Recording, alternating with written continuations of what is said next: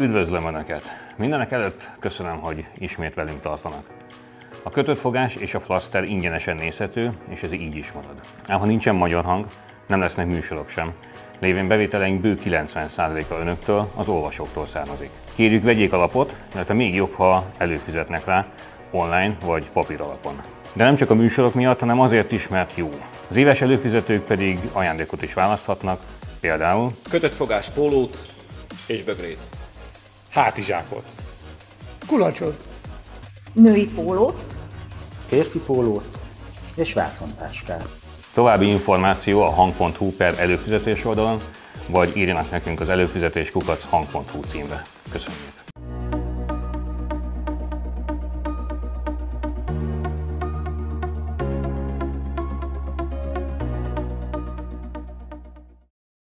Üdvözletem.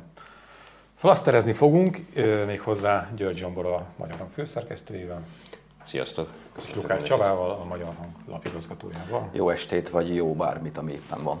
és a Magyar Hanggal, mert itt a kezünkben az új ünnepi dupla szám, és akkor ennek Az idei utolsó. Az idei utolsó, az itt dupla, ugye? Akkor ennek apropóján kezdjük ott, hogy mivel ez egy utolsó szám, az azt jelenti, hogy év vége van. Logikusan következnek egymásból az események.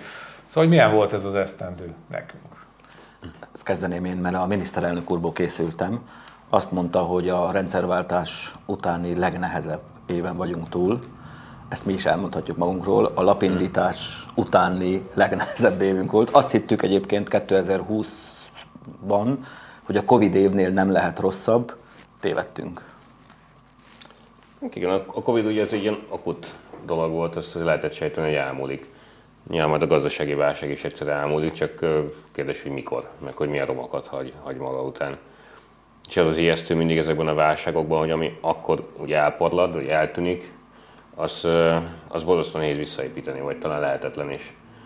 És nem csak a fizikai dolgokról van szó, hogy mondjuk bezár egy vállalkozás, nyilván önmagában is borzasztó nagy kár, hanem, hanem a, egyszerűen amikor az emberek úgy lelkileg elvesztenek valamit, mondjuk szokásokat akár, ritusokat, akkor azok sem épülnek vissza. Tehát ahogy mondjuk nincs benne nagyon sokakban az, hogy, hogy például a, a körzetben, ahol él, ott használja a meglévő kis kisboltot, kis kávézót, kis akármit, hogy meglegyenek azok a ritusok, amik egyébként az európai kultúrának, meg a normális emberi létnek a, a részei, hogy megvannak ezek a kis köreid, ö, kapcsolataid, hogy, hogy otthon tudod érezni magadat abban a közegben, ahol élsz, és ezek úgy szépen elmaradoznak, mert már nem megy be az ember arra a kávéra, mert már nem tartja kapcsolatot azzal meg amazzal az emberrel, vagy már nem veszi meg azt az újságot, amit, amit addig megvett. És ezek a kis ritusok, meg szokások, ezek ugye elvesznek, ez borzasztóan nehéz visszaépíteni. Úgyhogy mindig azért is mondjuk azt, hogy, hogy, küzdeni kell azért, hogy ne vesszenek el. Mert megtart, meg kell tartani egész egyszerűen, mert újra visszaszerezni, ez viszont nehéz.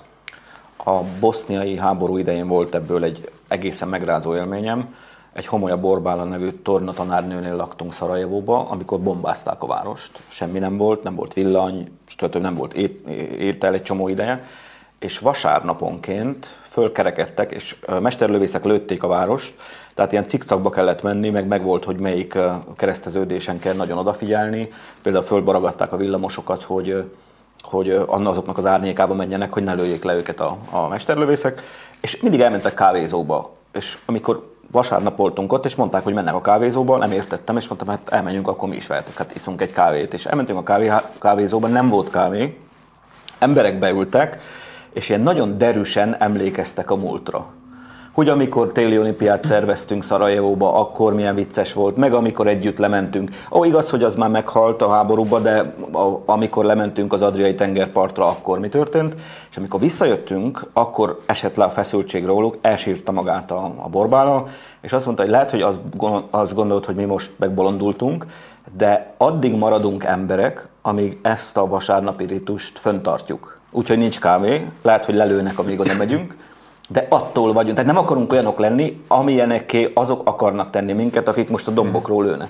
Hát és ugye a háborúk, ugye ez egy nagyon sokszerű és nagyon kézzelfogható valami, és amikor véget ér egy háború, akkor látszik, hogy az emberek kiszabadulnak az utcákra. Tehát az olyan helyeken, és a Balkán tipikusan ilyen példa, hogy a háború után hát eleve megvan az a déli mentalitás az emberekben, de tényleg kiszabadultak a, a háború után, és látszik egyébként ugye még a régi európai statisztikákon is, hogy a háborúk után például a gyerekszám is megugrik, meg, meg, tehát hogy, hogy van egy ilyen felszabadultság érzet. Ugye egy gazdasági válság, meg egy ilyen apátia, amiben nem csak gazdasági okokból de, de került az ország, az ugye picit más. Mert ez nem egy annyira kézzelfogható dolog, hogy annak van eleje, meg vége, meg hogy tegnap még volt és veszély volt, de ma már nincs és újra lehet menni, ugye ez nem ilyen. És, és épp, épp úgy roncsoló tud lenni egyébként, mint egy, egy egyébként sokkal nagyobb sok hatás. Mert felépülni, visszaépülni belőle ugyanolyan piszok nehéz. Egyébként, hogy egy kicsit el is kanyarodjunk magunktól, de majd visszakanyarodunk. Szerintem Orbán nem tehát tévedett, azt gondolom. Tehát a, valószínűleg, hát mitől lenne jobb a, következő esztendő? Jó, csak most menjünk bele a sűrűjébe. Hát még, de... egyrészt, másrészt meg én azért nem úgy emlékszem, hogy mondjuk, ha a rendszerváltásig visszamegyünk, hogy 90, 91, 92 annyira izé lett volna diadalmenet, mikor milliók vesztették el a munkájukat, meg összeomlott a, minden összeomlott, amit addig tudtunk a világról, mert ugye a szocializmus együtt ment a levesbe minden. Hát igen, de megszűnt, akkor, akkor még liberális volt, akkor még fiatal volt. Ja, hát úgy. Tele tervekkel. De egyébként nagyon érdekes, hogy tegnap beszélgettem egy amerikai barátommal hosszan, és azt mondta, hogy ennek a válságnak ez is egy illiberális válság lett. Tehát, hogy régen, amikor ilyen nagy válságok vannak, akkor minden mutató egy irányba mutat, most meg azért ilyen össze-vissza. Ugye Orbán is arra számított, hogy nagyon nagy munkanélküliség lesz hamar. És eznek a jelei még nem látszanak. Tehát nem az van, hogy emberek tízezrei vagy százezrei veszítették el a munkájukat. Tehát, hogy ma már a válságok sem a régiek. Ja, így... de látod? Válságban a válság. Tulajdonképpen ez történik. Hanem a, hanem a fizető képesség csökken, ugye? Tehát egész egyszerűen nem jön, nehezebben jönnek ki az emberek a pénzükből, és van ennek egy, egy önmagát generáló része is, és én nem azt mondom, hogy nincs nagy baj, mert elég nagy baj van, de, de közben meg ugye nagyon sokan azt mondják, hogy hogy készül arra, hogy még nagyobb baj lesz, már most visszavesznek olyan dolgokat, amiket egyébként még megengedhetnének maguknak.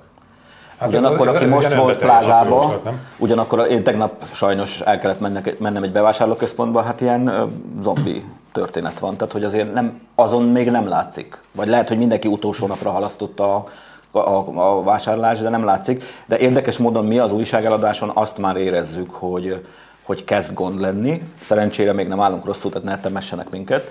De az, hogy, hogy megváltoztak a, a, a vásárlási szokások, és élelmiszerboltba fogy a legtöbb újság, az jelentősen érint amiatt, hogy nálunk van ebben is, ugye elsők vagyunk, Európa legnagyobb élelmiszerár inflációja. És amikor az embernek döntenie kell, és látja, hogy a vaj is már mennyibe kerül, meg a kenyér is, meg minden mennyibe kerül, akkor az újság az a termék, amiből azt gondolja, hogy na, az már nem fér bele. Legyünk már, legyünk transzparensek bátran, mondjuk, mondjuk el a számokat szerintem.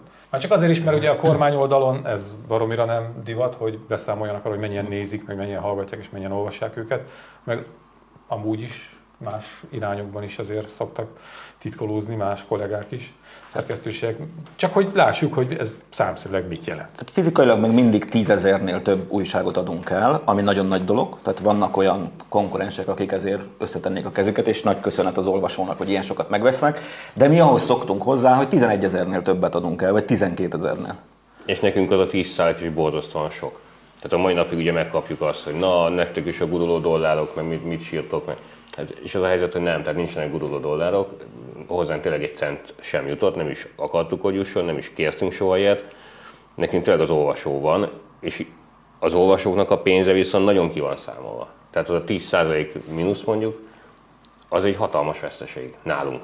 Az a baj, hogy szerintem az történik, hogy valóban ugye azt tudjuk, hogy az, amit mondtál is csak, hogy az élelmiszerboltokban fogy ugye a legtöbb lap, nem, nem csak belőlünk, hanem úgy általában Igen. sor végén, és akkor sorbálás közben még leemelik a lapokat a vásárlók, hogy miután sokkot kaptál attól, hogy mi mennyibe kerül, mert egyszerűen az, még mindig valami olyasmi volt a fejedben, én mindig meg tudok lepődni, nem tudom ti, hogy vagytok, hogy hiába van heti áremelkedés, nem tudok hozzászokni. Hogy azon a fejemben, hogy nem tudom, valami 300 forint volt, és oda meg is 800.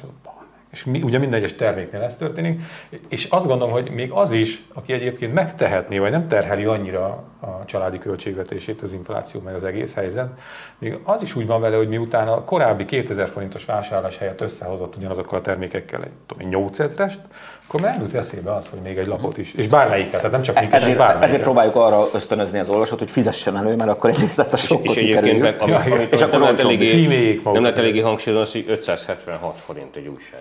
Tehát Előfizetődve. hogy előfizetve. Tehát igazából 576 forintért, de egyébként 790, ugye, hogyha ha megveszi a boltba, tehát mit lehet azért ma már kapni? Liter tejet. De, de egyébként tényleg, Tudom, tényleg. hát Tehát, hogy és ahhoz képest még itt egy hétre való olvasmány van ebben, plusz megmaradnak műhelyek, hogyha az emberek ugye pénzt adnak érte. De a másik fele meg ugye az, hogy érződik az, hogy hogyan tolódnak el a hangsúlyok, és mennyire felértékelődött az utóbbi években a, a videós műfaj, ahogy gyakorlatilag tűnik el a televízió. És nem csak azért, mert megváltoznak a médiafogyasztási szokások, hanem fizikailag nincs már mit nézni, annyira ugye pocsék a kínálat egy-egy műsorsávot, műsorsávtól eltekintve. És látszik az, az, hogy korábban ugye, aki a tévében nézett filmet, vagy a tévében nézte a híreket, meg kereste a hírháttérműsorokat, ugye most nem nagyon találja. És ezért ugye megy át a, a, a, videós platformokra, és ott keresem, hogy tök jó, ugye mi is nem véletlenül, hogy itt ülünk, meg, meg készülnek műsorok. Indul ugye egy új műsorunk is, illetve el is indult már, ugye a hangosító. Gyakorlatilag ugye a magyar hangról beszélgetnek kollégák, illetve nem csak a lapról, hanem a lapban megjelent érdekes történetekről, társadalmi helyzetekről, meglepő helyzetekről, tehát bemutatkoznak egy kicsit a kollégák, és általuk ugye a, a, a megírt történetek. Ami tök klassz, és, és nagyon szép eléréseket tudunk ugye produkálni, több tízezeren nézik azért ezeket a beszélgetéseket. Csak úgy az a gond, hogy, hogy, hogy ezt nem tudod forintosítani. Tehát egy normális piaci körülmények között azért ennek lenne egy reklámértéke akár. Ugye nálunk nincsenek klasszikus értelemben vett hirdetések, maximum ezek a generált dolgok, de hát ezek fillérek. Szóval, hogy, hogy több tízezer ember ugye most úgy fogyaszt tartalmakat, nem csak nálunk, máshol is, de hát akkor beszéljünk magunkról, hogy, hogy soha nem érezte azt, hogy, hogy ezt valamilyen szinten támogatnia kellene. Tehát, hogy, a, hogy hozzászoktak azt, hogy a hír, a, a műsor, minden az ingyen van. Csak hát ez nincs így. Tehát, illetve, hogyha ez így marad, hogy, hogy, hogy eltolódik a figyelem abszolút a, a, a, a videós tartalmak felé, de közben támogatást meg a nézőknek a 90%-a mondjuk nem tesz bele, akkor ez nem lesz életképes hosszú távon, nem fog tudni igazi minőséget termelni, nem fogja meg, nem fogja meg a televízió valódi alternatíváját nyújtani abban a minőségben, ahogy az elvárható. Még egy fontos dolog, amit, amit azt gondolom, hogy nem hangsúlyozunk eléggé, hogy a gyakorlatilag majdnem végtelen közpénzzel rendelkező kormányzati propagandatermékek közül is kellett bezárni akkor a baj. Tehát, hogy még ők se tudják finanszírozni. Ugye soha nem örülünk annak, ha egy sajtóterméket bezárnak, de konkrétan a, a heti piacon megszűnt a, a figyelő, ami kesmás dolog volt, megszűnt a világgazdaság napilap, és megszűnt a 168 óra, amiről lehetne vitatkozni, hogy az most a kormányzati uh, bolygók része, vagy nem, de, de, de lényeg az, hogy, hogy ők se tudnak finanszírozni, és ami igazán sokkoló, és én ezt azért érzem a saját bőrömön, mert egyik, egyiket közülük én alapítottam, másrészt Erdély nekem fontos, hogy hat nap múlva az összes az ottani Kesma tulajdonában lévő erdély sajtótermék nyomtatott verziója megszűnik. Na, pont ezt egyébként akartam kérdezni, mert a Buróka ö, írt egy, valami pert nyert most a, a, ennek az A egész... Szőke-Laci ellen, Igen, igen. igen, igen. És hogy ennek kapcsán elég hosszasan írt el az egész történetről, hogy ugye így röviden összefoglalva, hogy mennyit raktak bele? 7 milliárdot tudunk bizonyítani. Lehet, hogy többet raktak bele, ennyit tudunk Jó, bizonyítani. alsó hangon 7 milliárd forint ö, anyaországi közpénzből sikerült az RMDS hatható segítségével, igaz? Tehát, hogy azért hát bele voltak a buliba. RMDS, ö, hagyta, vagy nem, nem tudom mi a jó szó erre. Támogató mellénézés, nem tudom, valamit a kettő közé tegyenek be. Fölvásárolták a teljes, vagy majdnem a teljes Erdélyi erdélyi, magyar sajtópiacot, amit most egy laza mozdulattal kidobnak az ablakon. Hát igen. És nincs hűtlenkezelés, nincs, nincs eljárás, egyszer így alakult. És Demeter Szilárd nagyon elegánsan azt mondta a Transtelexnek, hogy igaz, hogy ő, grün, ő úgy, úgy mondta, hogy ő volt ennek az egésznek a tiszteletbeli nagy követe, és lehívta a bónuszait Orbánnál, hogy ez létrejöjjön, de ő már más projekteken dolgozik, neki ehhez nincs köze. Miért kérdezik tőle, hogy, hogy ezt akkor így hogy? Eddig voltak fontosak az erdélyi olvasók és szavazók. Csak hogy De 7 milliárd forint, nekünk ez nem is tudom, 50 évi költségvetés lenne, vagy? Több, igen. De csak hogy, hogy, mert így nem teljes a történet, úgy teljes a történet, hogy azért ez a felvásárlás, meg hogy megkaparintották, ez a szokásos neres menetrend szerint ment, tehát szerkesztőségeket takarítottak ki, odaraktak új embereket, egy csomó újságírót kirúgtak, És még augusztusban És most kirúgják azokat is, akik egyébként A székely hírmondót augusztusban vásárolták meg, hogy októberben bejelentsék, hogy megszüntetik. És nem tudjuk, hogy mennyire vették meg, tehát valakinek nagyon komoly pénzt fizettek ezért. És még csak nem is piacszerzésről van szó, mint ugye sokan vádolták a külföldi cégeket, hogy azért vesznek meg bizonyos magyar termelőegységeket, hogy aztán jól bezárják. Itt még csak nem is arra van szó, arra, hogy egyszerűen nem értenek hozzá, nem számított a pénz, és aztán a legkevésbé pedig az ember számít, akár ugye az ott dolgozó ember, 170 akár, akár az olvasó. Igen, és szédületesen amatőrön azt gondolták, hogy míg a világ jön a közpénz Magyarországról. Egyszer csak elzárták a csapokat, és akkor nincs felelős, nincs következmény. Hát így, így alakult, és 170 ember sorsát kidobjuk. De egyébként döbbenetes, hogy mennyire nem értenek hozzá, és mennyire nem érdekli őket. Tehát most egy picit visszakanyarodunk ugye a magyar nemzetnek a sztoriához. Amikor ezen a néven ugye indítottak egy lapot, újraindítottak kvázi, hogy ők mondják, hát nézzük már meg, hogy ez a lap az hogy néz ki. Tehát csak ugye a megjelenése. Összevetve az, hogy milyen volt mondjuk a, a, az a magyar nemzet, amit még annak idején mi csináltunk. Úgy, csak ugye a, a, a dizájnja, a, a grafikai megjelenés. Most a tartalomról nem is beszélve. Azért mondom, hogy a tartalom nem beszél, mert ugye az, hogy, hogy egy lap viszonylag kinézzen valahogy, azt fel tudsz venni egy jó grafikust, egy jó tördelőcsapatot, megcsinálják. Pillanatok alatt relatíve. De nem érdekli őket, semmi nem érdekli őket, mert, mert csak az, hogy, hogy bitodolni a nevet, elvenni, eltaposni, ez is a miénk, ezt is megszereztük, semmi más nem számít. Tehát a minőség szédületesen hiányzik, és az, em- az, azok az emberi tulajdonságok, amik, amik élhetővé teszik az életet, amit a Zsombora korábban mondott, hogy, hogy ott van ugyan a fejlécen, hogy polgári napilap, de minden egyes sorából ennek az ellenkezője jön át. Tehát amikor arról van vezércikk, még a moszkvaiak is megirigyelhetnék, hogy az ukránokat pofán fogják verni, és megérdemlik, és most aztán jön a 300 ezer tartalékos, és legyalulja az országot, hát ez mitől polgári és mitől keresztényi álláspont, hogy azért szurkolsz, hogy embereket öljenek meg. El, elveszette abszolút, de, de a Hír TV is ugyanaz a kategória, ugye az most ilyen Chili Willy, meg abba is beletettek ugye iszonyú pénzeket, mert még korábban az Echo TV-be. De az, ami régen megvolt párthovatartozástól függetlenül, hogyha valami történik, akkor az emberek oda kapcsoltak a Hír TV-re, mert, mert a Hír TV majd beszámol, hogy mi történt. Legyen az egy, egy választás, egy terrortámadás, egy, egy, egy, egy, tüntetés, egy bármi. Ma a Hír TV-nek nincsen jelentősége. Tehát elporlat. Tehát azon lehet mutatni, hogy nem tudom, Bajás Zsolthoz, majd német Szilárd megy szilveszteri műsorba, tényleg már ilyen ez a trash kategória, de nincs, nincsen súlya, jelentőség ezeknek az orgánoknak, ami korábban tényleg megvolt. Ellenben rengeteg pénz elment, és ugye és megy ez az európai parlamenti botrány, egyébként a magam ugyan tényleg botrány, tehát az ugye, hogy 600 millió forint nagyságrendileg, ugye, amit, ami, ami ott a, ennél a Zöldbe képviselőnőnél ugye előkerült, na de hát csak egy Farkas Flórián ügy volt 1 milliárd 600 millió, tehát Nem egy, volt egy milliárddal még, még ott csak, csak az, az egy ügy, beszél Zsolt? ami Nem, ugye nem nincs is ügy. Tehát, hogy, hogy és képesek ezt habosítani, és ezt, ezt ugye a nyáj az, az ugye legeli, és imádja, és, és egyszerűen nincs meg az a fajta gondolkodás. Magyarország jobban teljesít. Farkas Flórián is jobban teljesít. És egyébként nincs meg az az ellenzéki munka se, amit nem, egyébként nem a sajtónak kell elvégezni, az ellenzéknek kéne elvégezni, hanem csak tényleg egymás mellé tenni azt, hogy európai parlamenti botrány, ekkora halmaz vagy kör, Farkas Flórián meg egy, egy milliárddal még nagyobb bacska. Tehát csak hogy látni a kettőt egymás mellett. Én azt a, ezért Farkas Flórián sztori, mármint a végét, azt szerintem én így összeraktam véletlenül magamban, mert eh, gondoljátok végig, mi történt.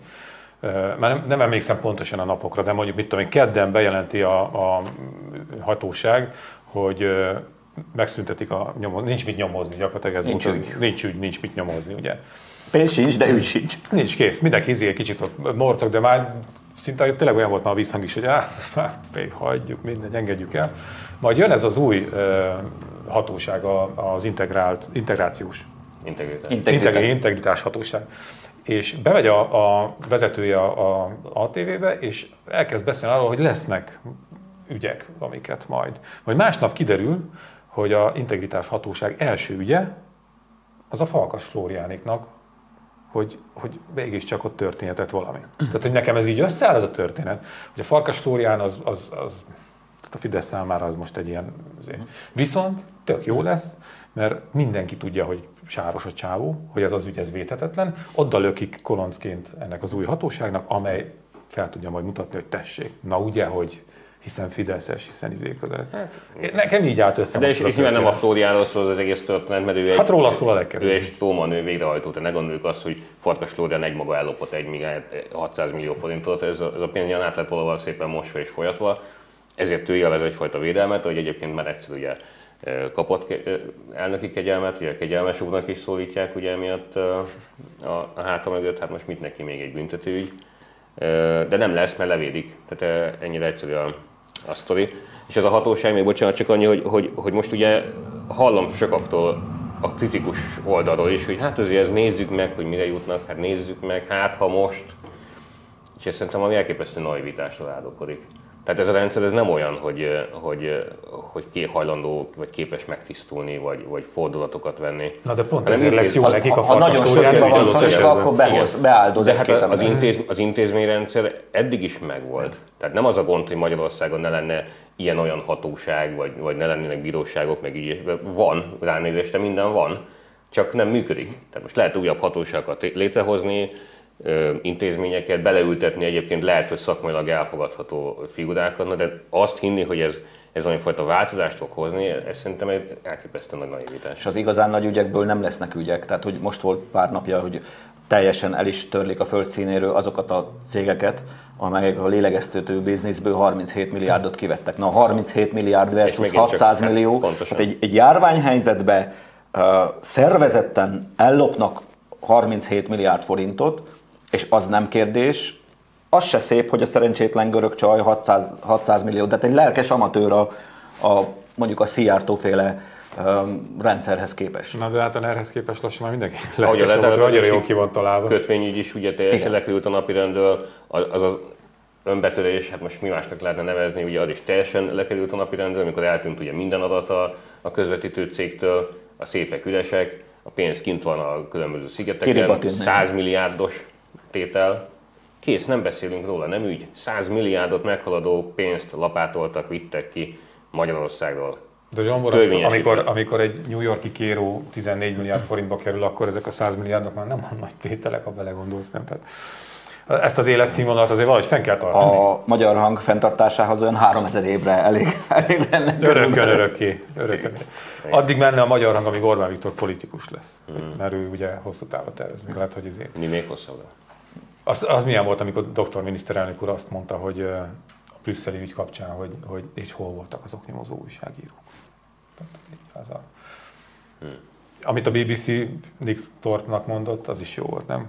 Azt ugye, nem láttam. nem, hát azt mondta, ugye, ráadásul ismerik egymást végre, hát Igen, 30 éve. körülbelül, hogy azt mondta a, a Nick Thorpe neki, hogy hát arra, arra bíztatná a miniszterelnök urat, hogy adjon több interjút, a, és a független médiának is. És akkor nem kergetik a templomnál. Egyrészt nem kergetik a templomnál, meg nem a kávéházban fogják zaklatni, mert minek. Másrészt meg az a kialakuló magyar fóbia, ami valóban kezd Nyugat-Európában, itt egy kicsit testet ölteni, az csökkenthető lenne ezzel. És erre azt mondta Orbán Viktor, hogy majd akkor ad interjút, ha lesz mondandója. Mert hogy neki arra nincs szüksége, hogy, hogy, hogy ilyen, ilyen, ilyen revolver újságírók ott, ott, ott Igen, ezt egyébként már egyszer mondta korábban is, de azért az, hogy döbbent, akkor ezek szerint tényleg 12 éve egy nincs mondani való, és tényleg 12 éve nem volt egyetlen valódi újságíró, akinek lehetett volna interjút adni. Azért ez Hát a Nick Thorpe 14 éve vár egy interjúra, mint most ezt így elmondta. Úgyhogy tényleg előtte kvázi, hát jó, nem barátok voltak, de azért, azért közelebb voltak egymáshoz. Hát sőt, már a Politikus, mint 80-as egy évek végén hmm. ismerték egymást, mert már itt volt akkor. De tudod, mi történt? Génap, Thorpe áruló lett? Meg hát ugye a hatalom megváltoztatja egyes embereknek a személyiségét jelentősen. Na, valaki És hát csak azért, előhozza. Igen, meg, meg azért egy dolgot tisztázzunk, tehát egy miniszterelnök nem akkor kell megszólalni, ha van mondani valója, akkor kell megszólalni, amikor kérdezik. Tehát a miniszterelnökség az egy szolgáltató funkció. Őt oda szavazták, hogy vezessen egy országot, és elszámolási kötelezettsége van. Hát megtett- Ezt a megtette. sajtó, Most- adott esetben a sajtó végzi el ezt a munkát vele szemben. A sajtó kérdez rá, tehát nyilván ő amikor meg akar szólalni, akkor csak olyat mond el, amit ő akar elmondani. A sajtó meg pontosan azt szeretné megtudni, amit ő nem akar elmondani, tehát így hát, és, logikailag ő sem működik a. Megszünteti annak az esélyét is, hogy, hogy akár az utcán vagy, vagy valami rendezvény végén lehessen őt kérdezni. Nyilván a templomos jelenet az ide is visszavezethető, mert régen legalább volt arra esély, hogyha csak egy-egy kérdés erejéig is, de, de, de meg lehetett őt esetleg állítani, vagy korábban Most ugye... a parlamentben sem lehet. Esély nincs rá, ugye a magyar meg azt tényleg mindenhonnan ki van tiltva, a karmelitánál meg ugye a fél várat lezárják, csak hogy véletlenül se tudjon oda lépni a közelébe se olyan, akit nem akarnak. De régen például Brüsszelben az európai csúcsokon, uniós csúcsokon ő rendszeresen tartott sajtótájékoztatót a szünetekben. De úgyhogy akkor be lehetett menni bárkinek, lehetett kérdezni, és így éppen nem volt pörgés, mert, mert, mert nem tárgyaltak éppen, akkor, akkor még ott maradt. Most a hatalmának az első egy-két évéről beszélünk, tehát ilyen 2010-11 ö, környékén is emlékszem rá, hogy még oda lehetett lépni hozzá, lehetett kérdezni. Most ennek az esélyét ő, ő elvette, tehát reménytelen, nem is tartja meg ezeket a sajtókat, amiket ugye uniós csúcson mindig egy nagyon izgalmas dolog, hogy, hogy figyeled a stábokat, hogy na, amikor látod, hogy na, futnak valahol, érdemes követni, biztos valamelyik fontos ember éppen tart egy ilyen sajtótájékoztatót. És én is meg annyi esetben futottam, belé a Merkel, meg annak idején még, David Cameron a sajtákban, és emlékszem arra, hogy Cameron kiállt, és és bármilyen lehetett kérdezni, és ő, ő nem, nem, volt, nem volt Kovács Zoltánja sem, meg semmi. Egyedül kint állt a pulpituson, és név szerint szólította az újságírókat, és addig válaszolt, amit csak kérdeztek mindenre. Na most ez, ez nálunk Figyelj, most nyugat. tudod. De azért, azért, mert, de szerintem ez nyugaton is kezd egy kicsit porladni. Én, én azt tapasztalom, hát Amerikában meg pláne, hogy, hogy, populizmus hogy, hogy ki hozta mit, hogy a korszellem hozta a korszellemnek megfelelő politikusokat, vagy a politikusok csinálták, tették ilyen a korszellemet, azt fogalmam nincs, hogy tyúk és tojás, de az biztos, hogy, hogy ezek a, a ö, nagyon-nagyon opportunista, korszerű politikusok rájöttek arra, tök felesleges a táboron kívülre beszélni, a, populista- a táborod megfelelő méretű. A populista Minek? Úgyse politikusok fogom meggyőzni őket. a konfrontációtól, és a tutira mennek. De például a ezt nem félne. ugye Brüsszelben a, a, Én azt nem, azt nem gondolom, hogy Orbán a fél. rettenetes Nem Brüsszelben látja értelmét. délben hogy kiállnak a, a szóvivők, és doktorás ügyekről tájékoztatást adnak. Bármelyik akreditált újságról bemehet, és kérdezhet. Minden nap. De az egy intézmény, és az intézménynek a... Hát Igen, de, a, de, de, most politikusok, de, de most konkrét politikusok. A minisztériumok is intézmények. Jó, de... A kormánytájékoztatókra sem mehetünk be, ami intézmény. Oké, csak, csak hogy tehát tényleg arra jöttek rá, hogy nekem van 3 millió stabilan elvihető, vagy az adott országban x millió ö, választóm, ami nekem pont elég a győzelemhez, sőt a kétharmadhoz is, akkor mi a francnak társalogjak én a, ezen a 3 millió kívüli társadalom résszel? Mert úgy, úgy, úgyis utálnak, gyűlölnek, mint a szart, nem érdekli valójában őket, amiket, amiket Nyilván, mondanék. nyilván, Hát nyilván, ott- vannak ilyen, nyilván vannak ilyen megfontolások, hogy biztos, hogy ez a tünet ez létezik, amiről beszélsz, de más országokban, és nem csak Nyugat-Európában, lehet erről beszélgetni akár mondjuk román kollégákkal és a szlovákiai kollégákkal. Ott, hogyha egy, egy politikus elfut mondjuk egy kamera elől, eleve, hogy van kamera, tehát van még olyan tévéstáb, amelyik mondjuk valóban komolyan veszi a munkáját és oknyomozó tevékenységet végez, vagy kérdéseket akar feltenni, ott, hogyha elszalad egy politikus a kamera elől, vagy az újságíró elől, az rémesen kínos akkor az ember valamit titkol. Most túl azon, hogy minden országban vittek már el bilincsben politikust, aki ugye megcsúszott a jégen, kivéve nálunk. Tehát nagyobb súlya van a dolgoknak. Nálunk meg azt mondják, bocsánat, hogy ha, ha elszalad a kamera elő, vagy nem válaszol, akkor meg a tábornak ez még tetszik is. Jó van, persze, jó tesz, hogy nem válaszol. Tehát nagyon más a mentalitás. Romániában volt olyan, hogy kormánytájékoztatón kiküldtek egy újságírót, mindenki fölállt és kimentek. Ezt nevezik szolidaritásnak. Ez nálunk teljesen el, el tudod képzelni, hogy az origós kolléga kimegy a sajtótájékoztatóról azért, mert nem engedtek be a magyar hangot. Hát Jó, hát nyilván nem. És ugye eljutunk odáig, hogy, hogy, hogy ma már meg se kérdezi senki mondjuk Orbán Viktortól vagy Gulyás Gergelytől, hogy, hogy a kollégáik miért kell, hogy kint fogyaskodjanak a, az, az utcán, és miért nem jöhetnek be. Ugye eleinte még megkérdezték. De egyébként az Orbán tájékoztatón volt egy érdekes közjáték, amikor tudom, valamelyik magyar újságírónak nem engedték föltenni a kérdést, a vége volt. külföldi föltette az ő nevében, vagy átadta, ezért őt is megbüntették, és ő se kérdezhetett. Persze, persze. Egyébként azon gondolkodtam, hogy ha csoda történne, és Orbán Viktor stábja bejelentkezni, hogy készítsünk vele egy interjút, tehát igazából nem nagyon lennél előrébb akkor se. Tehát fel tudnánk tenni a kérdéseinket, amikre nem kapnánk válaszokat.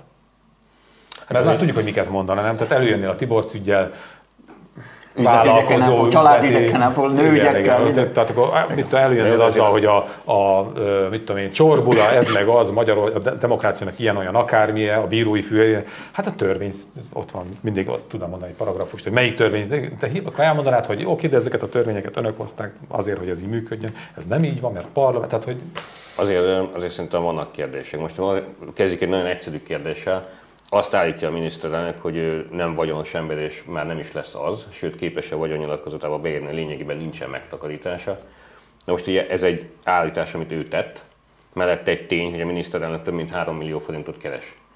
Na most, hogyha valaki 3 millió forintból nem képes még pár százezer forintnyi megtakarítást sem félretenni, akkor ott nagyon komoly problémák lehetnek az életvitelével. Ez az egyik opció, a másik opció, hogy hazudik egyik se túl jó egy miniszterelnök esetében. Ó, viccesen azt mondaná, hogy kérdezzék a feleségemet. Én hazadom. Nem, nem van egyszerű, mert be kell vallani a, tehát ugye egy vagyonnyilatkozat legalábbis a régebbi formája szerint, ugye, hát le kellett írni, hogy mennyi megtakarításod van, akármilyen formában, és ő azt írta, hogy nincsen neki megtakarítása.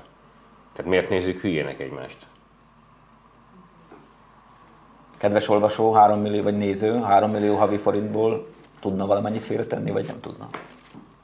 Vagy mind elkártyazza. De egyébként én visszakany... vissza... azért visszakanyarodnék még a horvátországi túrára is. Tehát azért, a, aki nem egy országot, hanem egy, egy, egy, akár csak egy kis céget is vezet, pontosan tudja, hogy egy hétre elmenni is mennyire kegyetlen nehéz, vagy akkor sem tud igazán nyaralni, mert fontosan jönnek a megválaszolandó levelek, telefonok, stb. Hogy teheti meg egy miniszterelnök, hogy, hogy háborús időszakban veszélyhelyzet, minden. E, eközben ő elmegy három hétre, sőt Dallasszal együtt ugye egy hónapra elmegy az országból. Ez hogy engedheti meg magának egy miniszterelnök? Mi, mi, mivel telt az a három hét? Egyébként úgy, hogy a feleségét meg itt hagyta. Nem, ő nyaralt. Tehát nem azt mondta, hogy dolgozni ment Horvátországban, hozzátéve egyébként leült, a, Mert nem akarta leült ugye a, a horvát elnökkel, akivel egyébként meg rossz viszonyban van, tehát arra is kíváncsi lennék, hogy egyébként ott ők miről beszélgettek. Mert azért, ha ő kirakja a saját oldalára, mint magyar miniszterelnök, hogy a horvát elnökkel ö, vacsorázik, akivel egyébként tudjuk, hogy nagyon rossz a személyes kapcsolata, akkor felmerül kérdés, hogy mégis miről beszél. Hernádi Zsoltról beszélgett. Ja. Persze, hogy vannak kérdések, csak én azt mondom, válaszolom ennek. Egy, egyébként szerintem egy Orbán interjúnak egy jól felkészült, független újságíróval élőben, vágatlanul kamerák előtt lenne értelme. Mert ott, ott akkor meg lehet tenni azt, hogy ha nem válaszol, akkor megint megkérdezed. De oké, okay, miniszterelnök úr, de hol van ez a havi 3 millió forint? Én ezt értem. De hát mire sikerül 3 millió forintot? Ha, tehát hát, addig, addig, és akkor emlékezünk addig, vissza valahogy megint csak a hanyatló nyugat, amikor mondjuk Gyurcsány Ferenccel készített annak idején 2006-ban mondjuk a CNN hanyatló nyugatról interjút, pontosan ez történt. Hazudott? Hazudott? Igen. Tehát, Hát mert ez egy működő és ez módszer, egy... amit alkalmaznak és, és ott, ahol hozzá, van És tegyük hozzá, és nem a Gyurcsány Ferencet fogom dicsérni, de, de annak idején még azért ő miniszterelnökként adott interjút. Nem akárkinek, de azért adott. Ezt most azért leshetjük. Nekünk se ad most sem egyébként. Hogy? Nekünk se ad most sem. Most ne, de akkor miniszterelnökként az adott, adott, adott interjúkat. Heti válasznak adott egyszer, de az is ilyen nem tudom hány év, vagy nem tudom mennyi küzdelem volt, de igen. Magyar Jó, hát nyilván, ott is komoly problémák vannak, tehát nem akarom én őt egy pillanatig sem menteni, de még mindig egy fokkal azért jobb volt ilyen szempontból a helyzet, hogy valami fajta számonkérés lehetősége azért megvolt. Akkoriban volt, igen. Ma, Meg voltak következményei dolgoknak. Az a, az a baj, hogy nekem, tehát én mindig próbálom ilyen, ilyen újságírós technokrata szemmel nézni a közéleti események, meg a pártokat, és mindig úgy nézem őket, hogy, hogy ahogy bánnak a médiával, nagyjából azt várhatnánk tőlük hatalmon úgy általában. És hát én azért nagyon sok ellenzéki párt környékén is tapasztalom azt, hogy, hogy hát nem nagy a különbség ahhoz megtanulták képest, ahogy a, NER-től, ahogy a, Fidel. a NER-től a, a DK például kifejezetten egy olyan párt, amelyik úgy, úgy, úgy, úgy meglehető sértő, igen, pontosan. De ott vannak pozitív példák is, tudom én, tehát párbeszéd például a folyamatosan. Futottak, a futottak csak, pártok. Csak hát a párbeszéddel ugye ki akar párbeszélni. De hogy, na jó, az nem volt szép. Tehát, hogy, hogy nem, van, vannak, vannak, egy, bizonyos, egy, bizonyos, egy bizonyos szintet elér, megváltozik a Hát igen, nyilván nem tudhatjuk, mert gyakorlatilag eddig gyakorlatilag, tehát két olyan póblus szereplő van, akit láttunk hatalmon a jelenlévők közül, Ugye a többiekről ezt nem tudjuk, mert, mert sosem voltak. Azért tudnék történeteket mondani a jobbikról is, hogy nyilván, mennyire nyilván, agresszíven nyilván, próbálnak dolgozni. Ez, ez, ez kulturális kérdés. Főleg amikor 20%-on álltok. Igen. Hát Igen. most, De ott is embere válogatja. kapaszkodnak már, úgy tűnik, hogy most meg már jó lenne egy kis valami bármilyen szintű média nyilvánosság. De mondjuk ott van az Ungár Péter, sokan nem szeretnek, de szerintem tök jó figurája így a, a magyar közéletnek. Tehát valami olyasmit, amit ő megtesz, hogy mindig. Tehát, na mindegy. Kicsit beszéljünk a karácsonyi számról. Elkészült. Köszönöm Megjelent. szépen. Ezen Orbános voltam. És mit tudunk róla elmondani azon kívül, hogy tele van jó anyagokkal? Részleteken. Egész Ez zsoborasztalat. Egész ünnepre kitart olvasni valóval. 48 oldal. Ennyit bír a nyomda. Itt van az elején a Holoda Attillás interjú, amiről csak annyit szeretnék elmondani, hogy ugye volt itt egy est, ami a ö, aranyfokozatú, így mondjuk. Támogatók, igen. Aranyfokozatú támogatók ö, jöhettek, egy ilyen zárt körű est volt. Ö, Hányan voltunk? 30 Ah, és szerintem nagyon jól sikerült, főleg a vége. Hogy nagyon jól sikerült. Volt borkostoló is. Igen, de maga a beszélgetés is, mert hogy, hogy egészen más ilyen, amikor ilyen, ilyen közvetlen közelből megy a társadalás. Én például akkor azon az estén, mint moderátor, nagyon sok mindent megértettem erről a ársapkás, meg, meg olajügyekről, amik ugyanig nem voltak meg. De ugye Haloda elmondta, az jó. Na már volt az aranyfokozatú támogatást, meg akkor erre hadd mondjak egy, voltam? egy mondatot, nagyon szépen föl lett építve.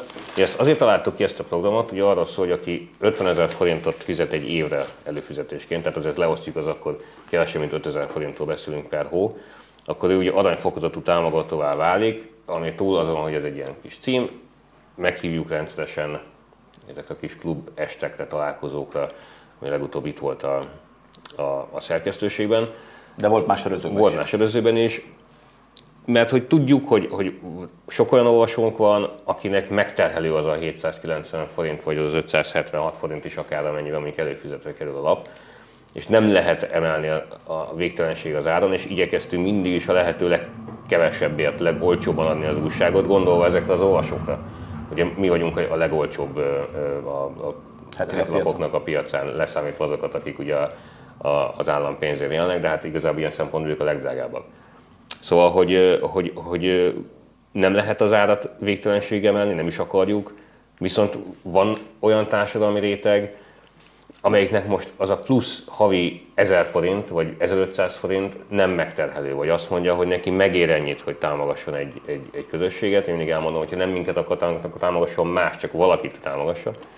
Ö, Tehát nekik szól ez a program, és, és köszönjük, hogy, hogy, hogy vannak, meg, meg lassan így gyarapodik a, a számuk.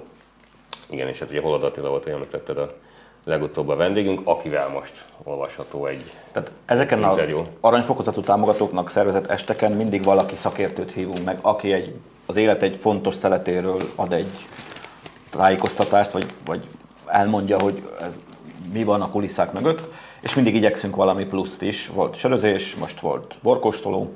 Mi jöhet még? Hát, mi jöhet még? Hogyha beszáll a gyémánt támogató, akkor gyémántokat is osztogatunk Ja. be ahhoz. Aztán pálinka, pálinkás est.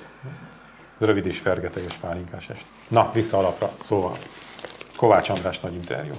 Igen, Kovács András Péter a, a címlapon, ö, aki őszintén és nagyon nyíltan beszél a, a gyerekkorának a nehézségeiről, arról, hogy egy sősorsan alkoholista édesapa mellett nőtt föl.